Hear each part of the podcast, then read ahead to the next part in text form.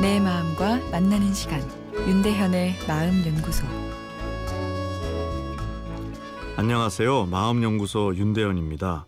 오늘은 삶의 목적 점검하기란 내용으로 이야기 나누겠습니다. 행복 과학이 밝혀낸 행복과 연관된 요소 넘버 원은 여러 번 말씀드린 나를 위로해 줄 따사로운 타인과의 관계입니다. 사람은 혼자서는 행복할 수 없도록 설계되어 있죠. 인간 고통의 대부분도 관계의 갈등이지만 최고의 행복도 관계에서 나옵니다.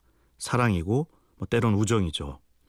행복과학이 밝혀낸 행복 요인 두 번째는 내 인생의 가치관, 삶의 목적에 대한 것입니다. 내 삶의 가치가 외부에 있느냐 아니면 내부에 있느냐로 이야기하는데요. 외부에 있다는 것은 비교에 의한 가치관이죠.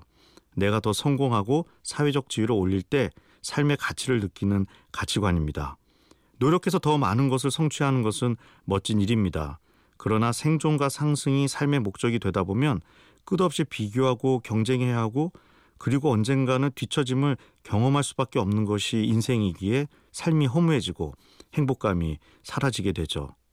생존이란 목적을 성장으로, 상승이란 목적을 가치로 바꿀 때 사람은 잔잔하고 지속되는 행복감을 향유할 수 있습니다. 그리고 열심히 사는 것 자체가 삶의 목적이 되다 보면 항상 내 삶이 충족되지 않은 것으로 느껴져 마음이 허무하고 만족스럽지 못합니다.